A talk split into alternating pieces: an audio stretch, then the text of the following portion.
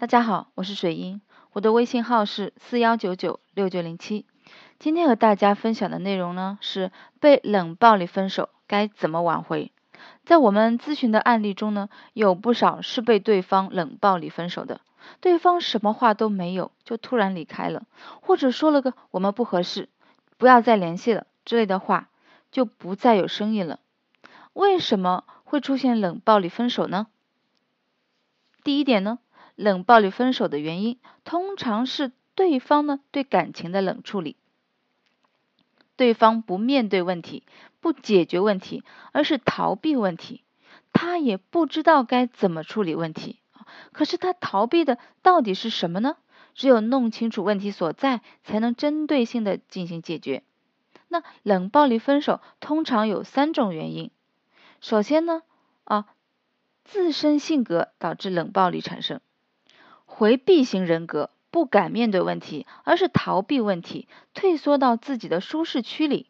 第二种是用冷暴力逼迫对方提分手，而不想负责任，让对方提分手，减少自己的道德压力，对吧？他一直躲避着，一直对你冷淡冷漠，对吧？让你自己受不了，提出分手啊，这是一种。那么还有一种，长期积怨后报复对方。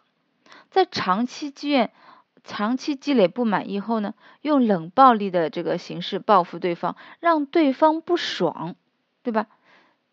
前面啊，前面他可以那个忍着，对吧？他不可能长期忍着呀。那么，当冷暴力分手的时候呢，对方往往会用工作忙啊、发展事业为借口，这时呢，你要分辨是真啊真的忙，还是故意装忙。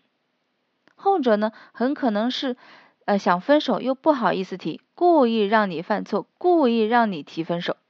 这个时候呢，对方就没有道德压力了。那么还有一种啊，有些女生呢，在生气的时候，确实不喜欢理人。这个时候呢，你不要啊，不要一直追问，而是给她一个等她的态度，然后等她来找你就好了。啊，那么。第五种啊，冷暴力分手的关键不在于冷暴力，而是分手。冷暴力只是一个手段而已啊，没有这个也会有别的。当对方想分手时，他会用各种方式分手。只有精准分析对方的心理，针对性的调整状态，才能挽回这段感情啊。如果呢，经过一段时间的冷暴力后，你没有找他，他反而过来找你了。哦，那有可能呢，是他又寂寞了，需要情感慰藉。这时你划清界限，拒绝他，再让他证明自己，反而啊能让他欲罢不能。那么冷暴力分手时呢，你一定不要去纠缠对方，或者联系他的朋友，他摆明了就是要躲避问题嘛。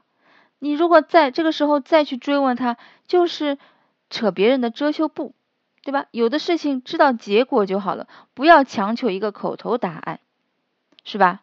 那遭遇分手分手的时候，你可能会问他，哎，到底怎么想？你到底想怎么样嘛？是不是要分手？对吧？你不要去问他，如果他回答的模棱两可的，分也行，不分也行，背后的意思就是他觉得在不在一起无所谓。那么还有仅凭一腔热血。我们是无法挽回对方的，挽回是一条直达对方内心的路，只有路线正确，目标合理，才能走到，对吧？你方向不对，跑得越快，对吧？离目标反而越远。那冷暴力分手中最关键的还是调整自己的生活状态，离开他就活不下去了，这会让任何人都受不了，对吧？这时候你就会完全失去自己的魅力，变成别人的负担累赘。那而负担呢，是谁都想要甩掉的。